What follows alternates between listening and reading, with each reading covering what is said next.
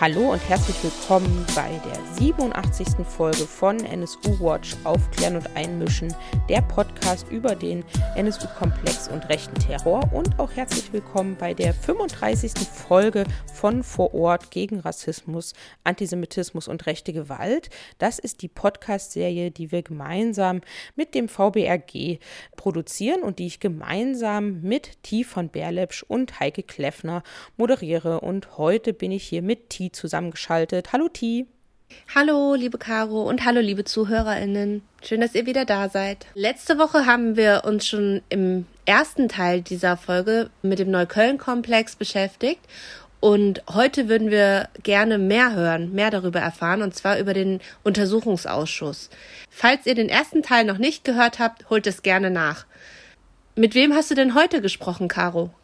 Ja, wir wollten für den zweiten Teil mehr zum Untersuchungsausschuss zum Neukölln-Komplex erfahren und dazu habe ich mich mit den VertreterInnen von drei Projekten aus Berlin zusammengeschaltet, die diesen Untersuchungsausschuss beobachten und begleiten und dort auch zum Teil als Sachverständige ausgesagt haben. Und da sprechen wir mit Bianca Klose. Sie ist Geschäftsführerin des Vereins für demokratische Kultur in Berlin e.V. und hat 2001 die mobile Beratung gegen Rechts Rechtsextremismus Berlin, die MBR, gegründet und die leitet sie auch heute. Und im Neukölln-Untersuchungsausschuss wurde sie als Sachverständige gehört und hat dort das Gutachten der MBR vorgestellt. Wir sprechen außerdem mit Helga Seib. Sie ist Teil von ReachOut, die ebenfalls ein Gutachten dort im Neukölln-Untersuchungsausschuss vorgestellt haben, das sich auf das Monitoring von ReachOut und die Erkenntnisse aus der Beratungspraxis stützte. Und Helga Seib ist auch Teil der Initiative zur Aufklärung des Mordes an Burak Bektasch, der 2012 in Berlin-Neukölln ermordet wurde. Der Mord ist bis heute nicht aufgeklärt. Außerdem sprechen wir mit Uli Jensch. Er ist Mitarbeiter des APABITS und auch gleichzeitig Teil von NSU Watch. Er recherchiert seit über 20 Jahren zur extremen Rechten in Deutschland und NSU Watch beobachtet eben den Neukölln-Untersuchungsausschuss auch. Wow, das sind ja sehr interessante Gesprächspartner. Da es aus den äh, Fragestellungen und Antworten nicht ganz klar wird, gebe ich euch einmal die Information, dass als erstes Helga von Reach Out spricht.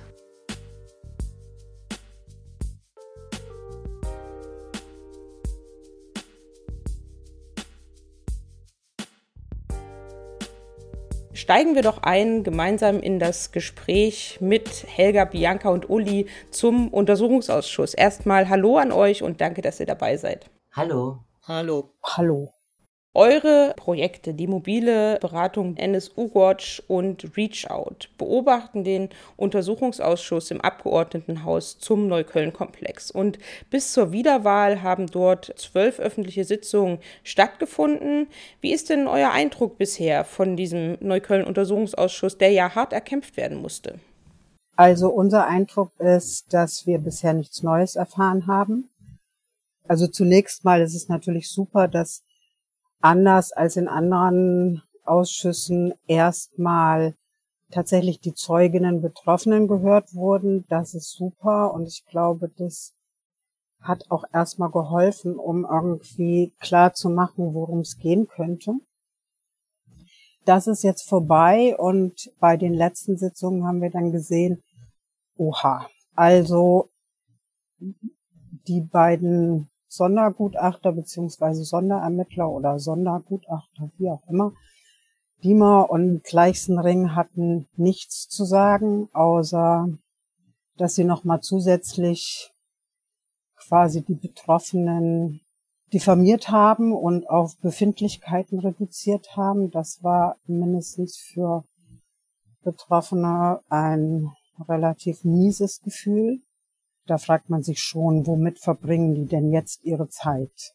Das war mindestens für uns schockierend. Uns heißt in diesem Fall ja auch, dass ich also nicht nur bei Reach Out arbeite, sondern eben auch Teil der Initiative für die Aufklärung des Mordes an Borat Bektasch dort teilnehme und da war es nochmal besonders gravierend, dass der Untersuchungsausschuss sozusagen Zeit schindet. bezüglich des Eindruckes, den, den wir nun haben von den bisherigen zwölf Sitzungen. Also die Bilanz des ehemaligen Vorsitzenden Dörstelmann, die lautete, dass der Ausschuss einen her hervorragenden Überblick bisher geliefert habe, zum Beispiel aufgrund der Darstellung der Sachverständigen. Und er betonte ja auch, dass jetzt die dort anwesenden Abgeordneten die Muster einer Serie zum Beispiel besser erkennen könnten. Und er betonte auch, dass zusammen mit den Betroffenen jetzt eine gute Basis geschaffen worden sei, um jetzt sozusagen weiterarbeiten zu können. Und wie das ja auch eben schon von meiner Kollegin gesagt wurde, ist das eine sehr positive Darstellung. Denn was bisher vom Ausschuss selbst erarbeitet wurde, ist ja nicht besonders viel. Also das heißt, bisher wurden ja keine Behördenvertreterinnen geladen oder fair bzw. gehört. Das heißt, alles, was dort ja jetzt nun vorliegt, sind ja Dinge, die zumindest den Betroffenen selbst, den Angegriffenen selbst, den Expertinnen, die dort auch ein Gutachten eingereicht haben, ja seit vielen Jahren, genauso wie vielen anderen antifaschistischen Recherchezusammenhängen und auch investigativen Journalistinnen ja auch bekannt ist. Das heißt, ja, wir zum Beispiel als mobile Beratung gegen Rechtsextremismus haben da ja ein 50-seitiges Gutachten eingereicht. Das war vor allem eine Fleißarbeit, das zusammenzuführen, was uns durch unsere Beratungsarbeit über ähm, 20 Jahre bekannt geworden ist, was aber auch zum Teil öffentlich zugängliche Informationen waren. Das heißt, für uns erstmal, da ist noch erheblich äh, Luft nach oben zumal wir zum Teil den Eindruck hatten, dass uns als Sachverständigen gar nicht die richtigen Fragen gestellt wurden, beziehungsweise wurden wir ja zum Teil lediglich zu unserer Arbeit oder unseren Projekten befragt und nicht in die Tiefe sozusagen auch der Gutachten eingestiegen. Das lag zum Teil auch daran, dass die Abgeordneten selbst zugaben, äh, die Gutachten gar nicht, trotz des Vorlaufs, des zeitlichen Vorlaufes gar nicht gelesen zu haben. Was positiv ist, ist, dass die Betroffenen zu Beginn gehört wurden, wobei an dieser Stelle ja auch mal deutlich gemacht werden muss, was es auch für ein äh, Mut bedeutet, dort äh, sich hinzustellen, zum Teil eben auch nochmal vor allem vor dem Hintergrund des Schutzes der privaten Adressen, der personenbezogenen Daten, zumal es ja auch im Vorfeld erheblichen, sehr erhebliche Kritik gab an der Einsetzung des Parlamentarischen Untersuchungsausschusses unter Beteiligung der AfD. Das wurde nicht ausreichend berücksichtigt, was das letztlich auch für die dort auftretenden zivilgesellschaftlichen Akteure bedeutet. Denn die Öffentlichkeit ist ja nach wie vor, und so war es auch bei den letzten zwölf Sitzungen, ausgeschlossen aus dem Sitzungsraum selbst. Das heißt, wir alle hatten dort keinerlei Möglichkeit, Unterstützung durch unser Umfeld oder durch eine kritische Öffentlichkeit, die mit uns im Raum sitzt, zu erfahren. Ich bin schon der Meinung, dass es sehr gelungen ist, dass die kritische Zivilgesellschaft diesen Parlamentarischen Untersuchungsausschuss begleitet. Aber bisher, wie gesagt, hatten wir den Eindruck, dass die Abgeordneten ein paar von denen sehr engagiert auftreten, andere eher desinteressiert auftreten und auch der Vorsitzende sich zum Teil gar nicht ausreichend gegenüber unsachlichen Fragestellungen oder Fragestellungen, die mit dem Untersuchungsgegenstand nichts zu tun haben, deutlich zu positionieren oder die zu unterbinden. Für NS Watch ist die, das erste Fazit mit Sicherheit auch eher durchwachsen. Wir versuchen ja den Ausschuss kritisch zu begleiten und vor allen Dingen darauf zu drängen, dass bestimmte Vorgehensweisen, die notwendig sind, unserer Meinung nach, um erfolgreich aufklären zu können, dass die im Ausschuss auch von den dort arbeitenden ParlamentarierInnen durchgesetzt werden oder durchgeführt werden. Und auf der Ebene hatten wir jetzt schon an vielen Stellen durchaus Kritik grundsätzlich gut fanden wir auch, dass der Ausschuss mit den, der Anhörung der Zeuginnen angefangen hat und den Betroffenen. Das war mit Sicherheit völlig richtig, weil dadurch ja auch immer in diesem Aufklärungsprozess deutlich so der, der Ton auch gesetzt werden kann, worum es denn eigentlich auch geht. Das ist aus unserer Perspektive sowohl für die Öffentlichkeit, aber auch für die parlamentarische Untersuchung durchaus gut. Das war nicht ohne Schwierigkeiten. Das fanden wir auch sehr deutlich und haben die Betroffenen ja auch gesagt. Die Umstände, unter denen der Ausschuss tagt, sind überhaupt nicht zufriedenstellend. Also, dass so eine Öffentlichkeit aufgrund der Pandemieverordnungen, die noch gelten, ausgeschlossen ist, das lässt sich vielleicht so technisch nachvollziehen, aber ist für die, hat Auswirkungen, die weit über so eine Trennung der Räume hinausgeht zwischen der Öffentlichkeit und dem eigentlichen Ausschuss. Das hat ganz viele Auswirkungen auf die direkten Reaktionen, die man zum Beispiel im Ausschuss gar nicht mitbekommt, äh, die eine Öffentlichkeit eben einfach auf Aussagen oder Verhalten auch von Abgeordneten äh, hat. Das ist überhaupt nicht befriedigend für alle, die eigentlich eine, eine gute Aufklärung sich wünschen. Das muss auf jeden Fall geändert werden. Und was wir auch sehr positiv finden, ist, wie sehr bisher die Betroffenen und die sie unterstützenden solidarischen Inis am Ball bleiben. Das finden wir super. Das ist auch ein sehr wichtiges Element, weil man eben nicht darauf vertrauen kann, dass bestimmte Sachen einfach so gut oder positiv laufen. Und die Kritik in, an, an, dem Ausschuss und an, an der Arbeit da, die ist, die haben wir so überschrieben in unserem letzten Artikel, dass wir das so als eine gemächliche Untersuchung bezeichnet haben. Das wenigste von dem, was da passiert ist, war jetzt so grundsätzlich falsch oder so, sondern es war eher so, dass eben tatsächlich so ein Eindruck entsteht, vor allen Dingen natürlich auch für Leute, die sich mit dem Komplex schon länger beschäftigen, dass man da sich sehr langsam herantastet. Das hat ja auch Gründe in den fehlenden Aktenlieferungen, aber eben auch auf einem Niveau, wo man sich, glaube ich, hätte wünschen können, dass das dass das Vorwissen der beteiligten ParlamentarierInnen eigentlich schon stärker vorhanden ist. Also man hatte das Gefühl, man muss alles erklären. Sie lassen sich auch manche Sachen dann doppelt und dreifach erklären.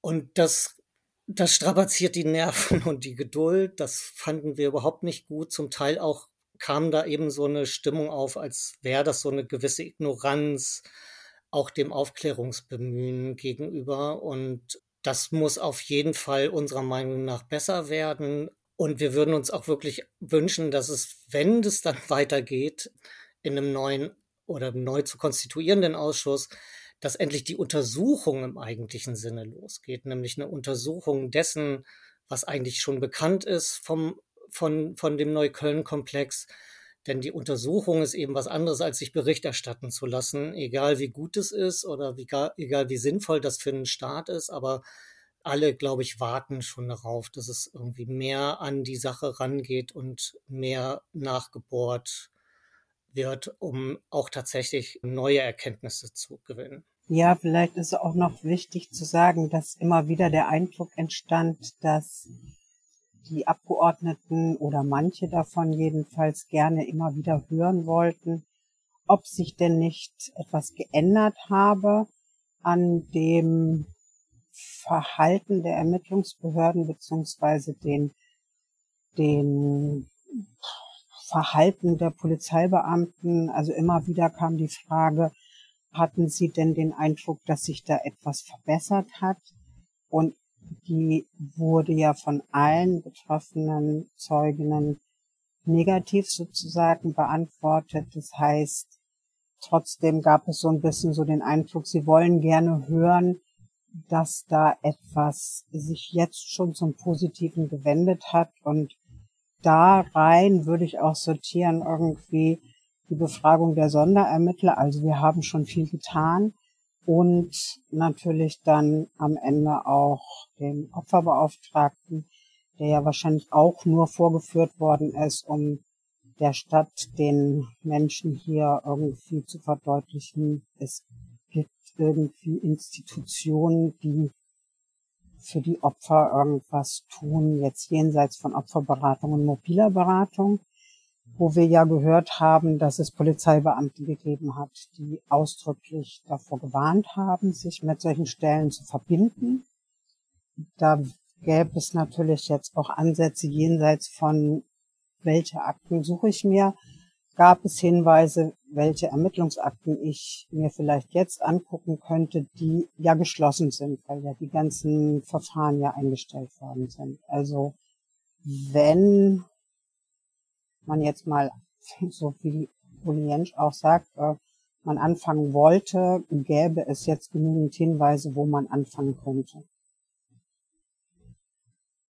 Ja, wenn wir vielleicht mal auf diese Grundlagen, die sich der Ausschuss da geschaffen hat, um das mal positiv zu beschreiben, schauen, welche Themen liegen denn jetzt oben auf, was wurde eingebracht und wo muss sich jetzt der neu einzusetzende Untersuchungsausschuss, sozusagen der zweite Teil, dran setzen. Das wurde jetzt auch schon mehrfach betont, diese Befragung von den Angegriffenen, von den Betroffenen, dass die nun zu Beginn stattgefunden haben, ist ja insofern nicht nur folgerichtig wegen ihres jahrelangen Kampfes für diese unabhängige Besuch, äh, Untersuchung, also für den Parlamentarischen Untersuchungsausschuss, sondern ja auch um deren Schilderungen, gerade mit Blick auf die Erfahrungen mit Polizei, Justiz, in den Mittelpunkt dieser unabhängigen Untersuchung zu stellen. Also das heißt, bisher ist ja letztlich bezüglich dieses sogenannten Neukölln-Komplexes sehr viel über Recherchearbeit veröffentlicht worden, also antifaschistische Recherchearbeit oder aber eben über Presse gespielt worden, sodass ja die Betroffenen, die Angegriffenen ja zu Recht gesagt haben, sie möchten am Anfang nochmal ihre Themen setzen. Das haben sie auch getan. Sie haben nochmal deutlich gemacht, welche Perspektiven sie haben auf diese verschiedenen zentralen Fragekomplexe im Rahmen des Untersuchungsauftrages. Und da geht es ja vor allem sehr stark um die Frage nach, wie, wie stark liegt eigentlich Fachkompetenz bei den Strafverfolgungsbehörden vor? Wie lässt es sich zum Beispiel erklären, dass der Seriencharakter erst zu einem solch späten Zeitpunkt seitens der Strafverfolgungsbehörden überhaupt erkannt wurde?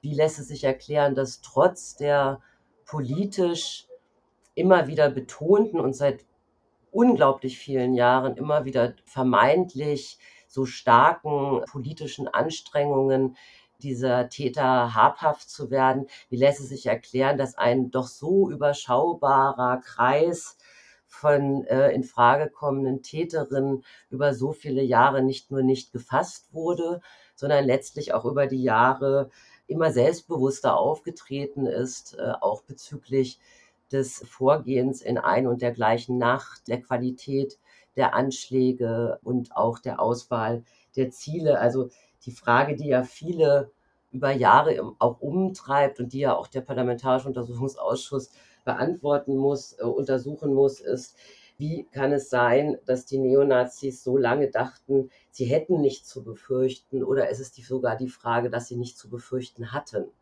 Und das wird ja häufig unter Ermittlungspannen abgestempelt, aber es sind ja klare Ermittlungsdefizite, die auch durch die Betroffenen und die Sachverständigen dort äh, sozusagen wirklich auf den Tisch gelegt wurden. Also der Umgang mit Beweissicherung an den Tatorten, der seitens der Polizei absolut defizitär war. Die Mosaiksteine, die über viele Jahre auch bezüglich der verschiedenen Angriffsserien äh, nicht zusammengesetzt wurde.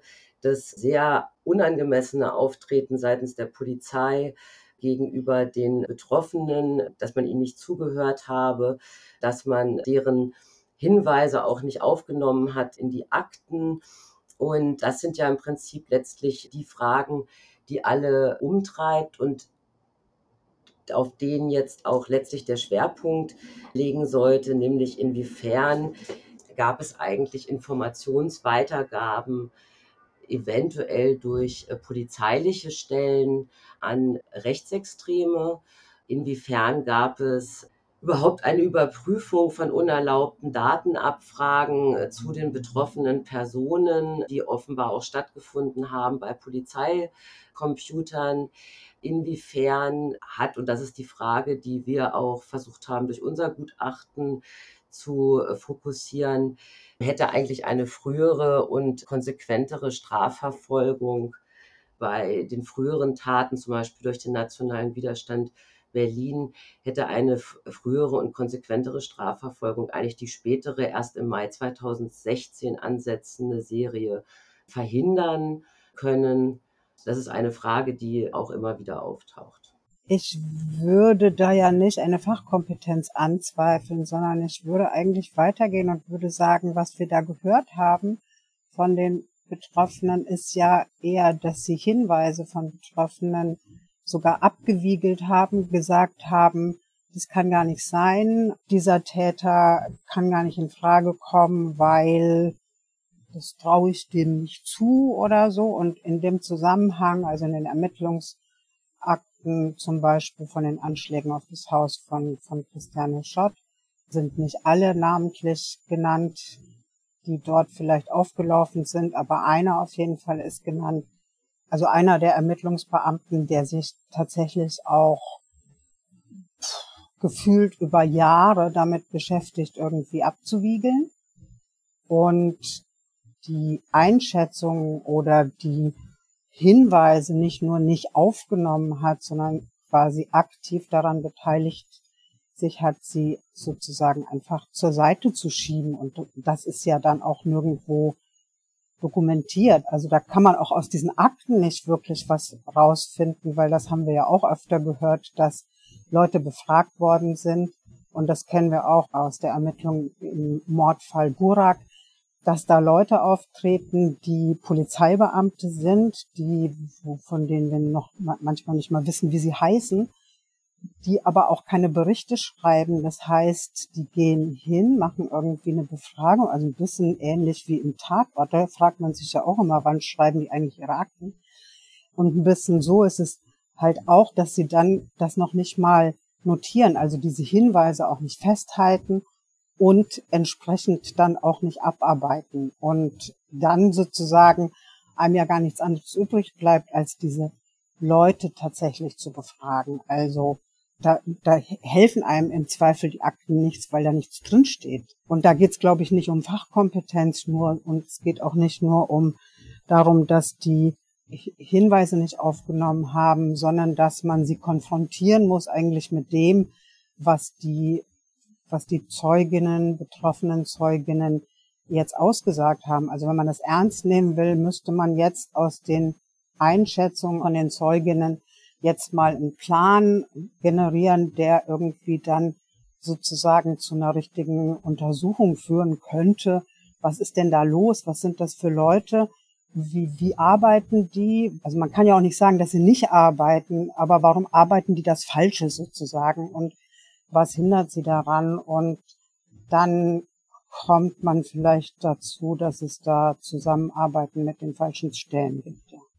Über das hinaus, was schon alles gesagt wurde, glauben wir halt auch, dass es natürlich eine zentrale Frage ist, an welchen Stellen sind nicht nur irgendwelche Fehler begangen worden oder ist auf irgendeine Art und Weise versagt worden oder auch nicht nach Protokoll gearbeitet worden, sondern genau wie kommt diese unglaubliche Länge der, dieser Serie zustande und da glaube ich, ist nach allem Ermessen auch von Menschen, die erfahren sind mit diesen Themenbereichen, eigentlich klar, so eine lange Reihe von Zufällen gibt es eben nicht, sondern da müssen strukturelle Probleme vorliegen und dem müsste sich der Ausschuss stellen. Und da ist die spannende Frage natürlich, ist es mit dem Ausschuss möglich, an diese Kerne des Problems ranzukommen und eben nicht nur einzelne Fragen abzuarbeiten, sondern tatsächlich auch so eine,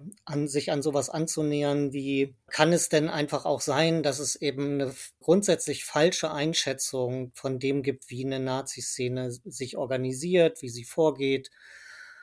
Und an welchen Punkten wird dann eben auch unter Umständen, und das kennen wir auch aus dem NSU-Komplex und aus anderen Ermittlungskomplexen, die nicht gut oder sogar fatal schlecht gelaufen sind, an welchen Stellen gab es eben auch Momente, wo so ein Apparat wie eben entweder eine Polizei oder auch ein Geheimdienst versucht hat, bestimmte Fehler oder auch äh, Verhaltensweisen, die grundsätzlich falsch sind, auch zu decken, zu vertuschen, Akten zu schönen und eben unter Umständen auch Spuren zu verwischen. Und da stehen dann schon ganz schön harte Vorwürfe ja auch eigentlich im Raum. Und aus unserer Erfahrung würden wir immer sagen, da muss schon auch, glaube ich, mit, mit sehr deutlicher Kritik an der Polizei gearbeitet werden. Und da sind wir noch sehr skeptisch, dass das etwas ist, was wir in diesem Ausschuss erleben werden. Wir haben eher den Eindruck im Moment, da wird noch sehr stark die Rolle der Polizei bisher beschönigt tatsächlich. Da würden wir auch die Stellungnahmen der SonderermittlerInnen, also Herrn Diemer und Frau Leixenring mit eintakten. Das war auch so ein Versuch, deutlich zu machen, dass eigentlich schon wahnsinnig viel passiert ist.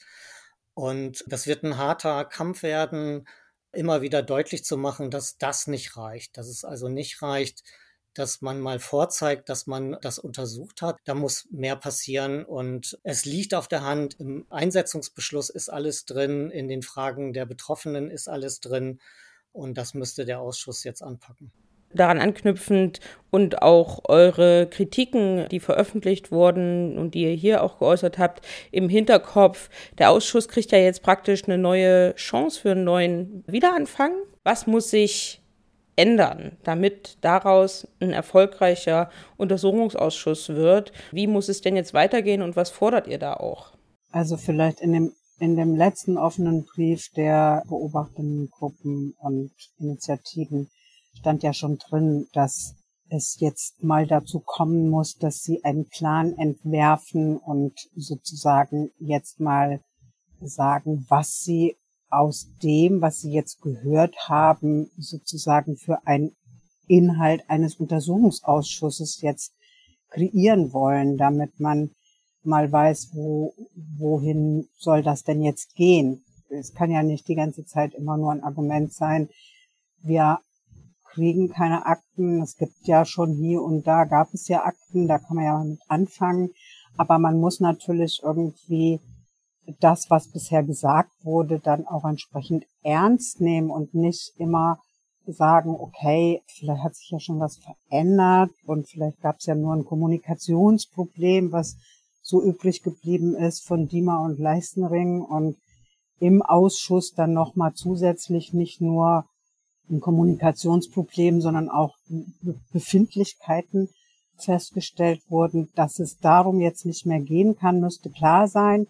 Und dann müsste auch klar sein, wenn wir davon ausgehen, dass es oder könnten. Ne? Also ich, ich weiß nicht, wer von uns jetzt wirklich so überzeugt davon ist, dass dabei was rauskommt. Aber wenn wir jetzt das mal so durchspielen, dann müsste es ja sozusagen darum gehen, Konsequenzen daraus abzuleiten. Also zu sagen, okay, wer war in dieser Ermittlung involviert, wer hätte involviert werden müssen, wie gucken wir uns an, was denn die Rolle von Verfassungsschutz und von diesem LKA, was sich über Jahre hinaus wirklich nur so gezeigt hat, dass sie, man kann ja nicht wirklich sagen, sie haben vertuscht, dafür fehlt uns, glaube ich, dann die tiefe Aktenkenntnis, aber sozusagen hervorgetan haben, um Hinweise, die sie gekriegt haben, die sie ja auch abarbeiten mussten im Sinne von, also ne, es gab ja auch kleine Anfragen und alles Mögliche. Da haben sie sich ja nur daran beteiligt, zu sagen, nee, also Reichsbürgerspektrum, den Ausdruck kennen wir gar nicht. Also diese Leute, die damals irgendwie sozusagen Antworten geben sollten und auch gegeben haben, auch schriftlich gegeben haben, die müsste man sich ja sozusagen vorladen und müsste sie befragen, was denn eigentlich sie damals als ihre Aufgabe gesehen haben und wie sie sozusagen eigentlich dazu kommen wollten, Straftaten aufzuklären. Also, ne, wenn sie sozusagen sich überhaupt sträuben, irgendetwas wahrzunehmen. Also wahrzunehmen, dass es Nazis in Neukölln gibt, wahrzunehmen, dass es irgendwie organisierte Strukturen gibt.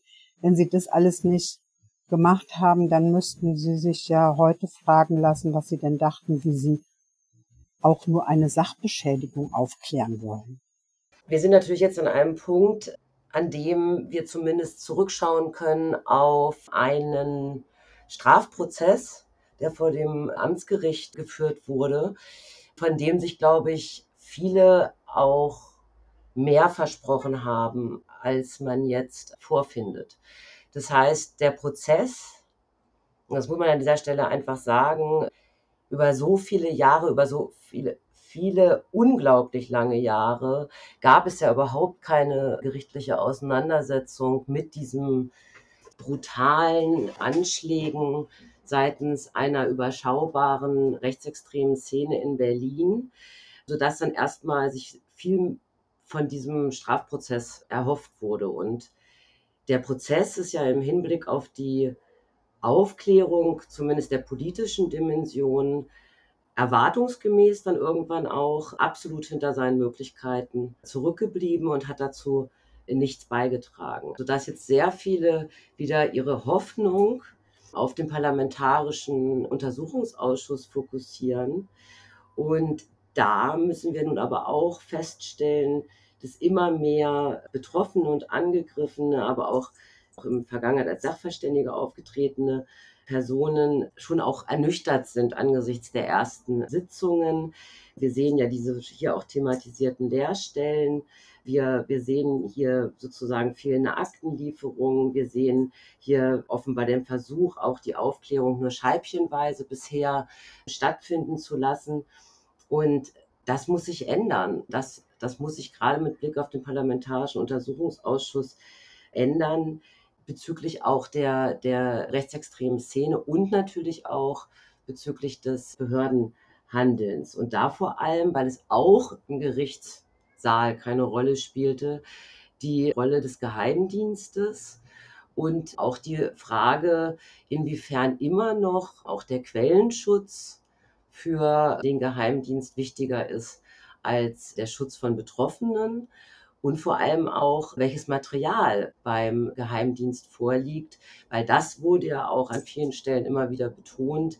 Offenbar gibt es da zahlreiche Abhörprotokolle, die so umfangreich sind, dass sie nicht mehr gelesen wurden. Oder es gibt wohl offenbar auch unterschiedliche Observationen, die in keinster Art und Weise zusammengeführt wurden. Und ich denke, das sind die großen Herausforderungen der weiteren Arbeit des Parlamentarischen Untersuchungsausschusses. Mal abgesehen davon, dass sich der Ausschuss ja sehr sicher personell verändern wird und anders zusammengesetzt sein wird, was auch an den neuen Mehrheitsverhältnissen im Parlament liegt, ist vermutlich, wenn der Ausschuss dann quasi anknüpft an das, was jetzt schon passiert war, wahrscheinlich die entscheidende Frage, ob sich, ob diese Blockade der Aktenlieferung, ob die halt irgendwann mal aufhören wird. Bisher ist es ja mit dem Hinweis auf das laufende Verfahren passiert, dass Akten nicht geliefert wurden, was juristisch gesehen durchaus ja auch noch eine diskussionswürdige Begründung ist, aber letzten Endes gereicht hat, dass es halt irgendwie keine, keine vernünftige Aktenlage bisher gegeben hat. Und jetzt haben wir zwar ein Verfahren, was beendet wurde, aber was ziemlicher Sicherheit auch nochmal äh, Berufungsverfahren sehen wird. Und es ist natürlich auch zu befürchten, dass es sein kann, dass das so weitergeht. Also, dass diese gemächliche Runde, die wir bis jetzt gesehen haben, wenn es richtig blöd läuft, vielleicht genauso gemächlich weitergeht. Und dann hat der Teil der Politik in Berlin, der versprochen hat, dass es eine Aufklärung gibt und das versucht wird, alles zu tun, um diesen ganzen Komplex nochmal zu erhellen, ein tatsächliches Problem, also ein Glaubwürdigkeitsproblem, weil es offensichtlich nicht möglich ist, so eine Politik durchzusetzen. Und das könnte fatale Folgen haben, finden wir. Oder das wäre für alle, die da mehr wollen, natürlich grundsätzlich äh, ein Desaster.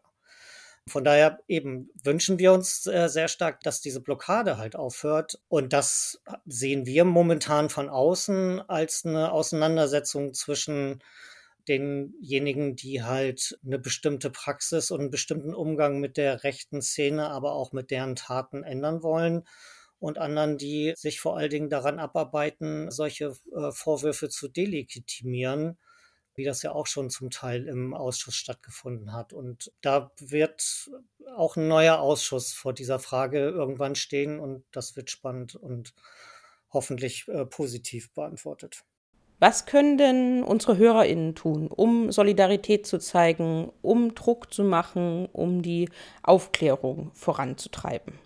Ja, es gibt ja vielfältige Arten, sich da jetzt zu beteiligen der Ausschuss könnte mehr Öffentlichkeit noch vertragen und natürlich die Forderung nach einer wirklichen Öffentlichkeit, also eine Teilnahme im gleichen Saal, das, was Uli vorhin auch schon angeführt hat, das, und Bianca ja auch, also wir haben da oft drüber gesprochen, da gibt es auch einen offenen Brief drüber, das muss hergestellt werden. Ich würde mal sagen, wenn der Ausschuss jetzt meint, hier weiter so rumdümpeln zu können oder in einer neuen Besetzung weiter dümpeln zu können, dann ist es schwierig. Aber ich glaube, man muss Menschen dafür interessieren, dass sie da hingehen und eben auch vor dem Abgeordnetenhaus klar machen, dass es da ein Interesse daran gibt, dass da nicht nur aufgeklärt wird, sondern auch Konsequenzen gezogen werden.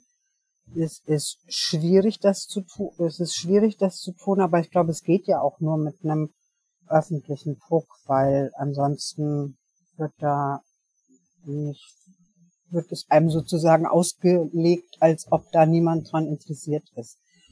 Weil die einen müde sind und die anderen gar nicht mehr verstehen, was da los ist. Insofern kann man natürlich immer sagen, es ist wichtig, dass da Leute hingehen und es ist wichtig, dass Leute irgendwie sozusagen dann eben auch im Rahmen ihrer Möglichkeiten darüber berichten es ist ja ein bisschen wie so ein Teufelskreis, ne? Wenn also irgendwie Polizei nicht ermittelt oder vertuscht, dann gibt es eine Staatsanwaltschaft, die sich nicht dafür interessiert und nicht Nachfragen stellt und dann eine Anklage schreibt, die sie nicht durchhalten können und dann gibt es sozusagen Akten, die nicht gefüllt werden und ein Ausschuss, der nichts, nichts dabei rausfinden kann. Also wenn das sozusagen der Teufelskreis bleiben würde, dann ist tatsächlich zu befürchten, dass da äh, niemand mehr auch nur auf die Idee kommt, dass da sozusagen sich etwas ändern könnte an dem LKA im Zusammenhang mit der Staatsanwaltschaft und dem Verfassungsschutz, der auch nicht betrachtet wird, wie er eigentlich seiner Aufgabe gerecht werden könnte. Und dann gibt es natürlich ein neues Argument, ihn abzuschaffen. Das wäre dann noch die nächste Forderung, die vielleicht erneuert werden müsste. Das eine ist der öffentliche Druck, den aufrechtzuerhalten. Da braucht man schon einen sehr langen Atem äh, zu und das kann auch nicht nur auf den Schultern derjenigen liegen, die zum Teil auch schon in den letzten Jahren und Jahrzehnten auch angegriffen wurden und sich seit eh und je diesbezüglich auch engagieren, sondern es muss auch breiter werden. Wir sehen jetzt schon, dass auch der Neukölln-Komplex droht ein konjunkturelles Thema auch in der öffentlichen Berichterstattung zu werden. Das heißt, sowohl beim Prozess vor dem Amtsgericht als auch bezüglich der Be Begleitung des Parlamentarischen Untersuchungsausschusses sehen wir, dass immer weniger Personen auch vor Ort sind und das auch kritisch begleiten. Das ist aber sehr wichtig, also nicht nur um sich solidarisch zu zeigen, sondern auch vielleicht das ein oder andere Thema auch herauszugreifen. Also zum Beispiel auch beim Prozess äh, sind ja Dinge gefallen im Gerichtssaal, die es wert sind, dass darüber geschrieben, berichtet wird, dass es dazu Veranstaltungen zum Beispiel gibt. Und das heißt im Umkehrschluss auch, dass vielleicht Dinge, die jetzt schon so klar auf der Hand liegen, dass wir fordern gemeinsam mit vielen anderen, dass jetzt auch schon Reformen angegangen werden, also einfach Veränderungen in den Strukturen der Strafverfolgungsbehörden. Wir können ja nicht warten, bis irgendwann ein wohlfeil formulierter Bericht vorliegt. Solche hatten wir schon zu Genüge, sondern dass Dinge, die jetzt schon offenbar sind, auch bearbeitet werden. Und äh, ich denke, dafür brauchen wir inhaltliche Forderungen, Kampagnen, breite Unterstützung, um den Druck auch diesbezüglich aufrechtzuerhalten und auch gegenüber der Politik zu formulieren. Ja, kommt zu den Kundgebungen, geht in den Ausschuss, besucht den Ausschuss, beobachtet den Ausschuss. Auf unserer Website zum Beispiel findet ihr Hinweise, was ihr machen müsst, wenn ihr den Ausschuss besuchen wollt, falls ihr euch unsicher seid und sowas noch nie gemacht habt. Die Öffentlichkeit ist ganz wesentlich. Auch Einzelne machen total den Unterschied. Das ist, glaube ich, auch wichtig, wenn ihr das Gefühl habt, sozusagen, ihr könnt keinen wirklichen Beitrag leisten. Es ist immer unglaublich wichtig für diejenigen, die Betroffene von dieser von diesem rechten Terror gewesen sind, dass sie sehen, dass Leute sich solidarisch zeigen und einfach mal da sind. Es wird auch in den nächsten Wochen und Monaten öffentliche Veranstaltungen gehen, geben. Achtet darauf und schaut nach, was da geht und kommt natürlich dahin. Wir finden auch immer total wichtig, dass viele Menschen zu Gedenk Veranstaltungen kommen und sich daran beteiligen, weil das eine Stärkung für diejenigen ist, die auch Betroffene oder Hinterbliebene sind von rechten Terror und auch der Öffentlichkeit nochmal zeigt, dass viele nicht bereit sind, das irgendwie zu vergessen oder hinzunehmen, was ja jetzt hier einfach schon seit Jahrzehnten passiert.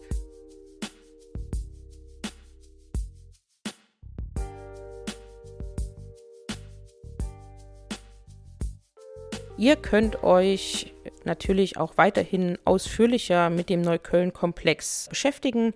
Wir verlinken euch alle Projekte, mit denen wir gesprochen haben und natürlich auch die Beobachtung des Untersuchungsausschusses durch NSU Watch. Da sind alle Berichte jetzt online und wir verlinken euch in den Links zum Podcast auch ganz viele Hintergrundartikel, weitere Podcasts, so dass ihr die Zeit bis zur Wiedereinsetzung des Untersuchungsausschusses überbrücken könnt und euch alle Informationen im Internet zusammensuchen könnt.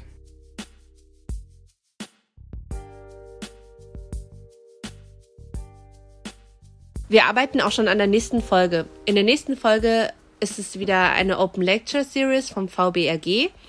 Und da beschäftigen wir uns mit dem Thema Strafjustiz, Rassismus, Antisemitismus und psychische Erkrankungen. Es ist eine kritische Bestandsaufnahme zum dritten Jahrestag des Hanau-Attentats. Und auch das Thema werden wir wieder in zwei Teilen mit euch bearbeiten.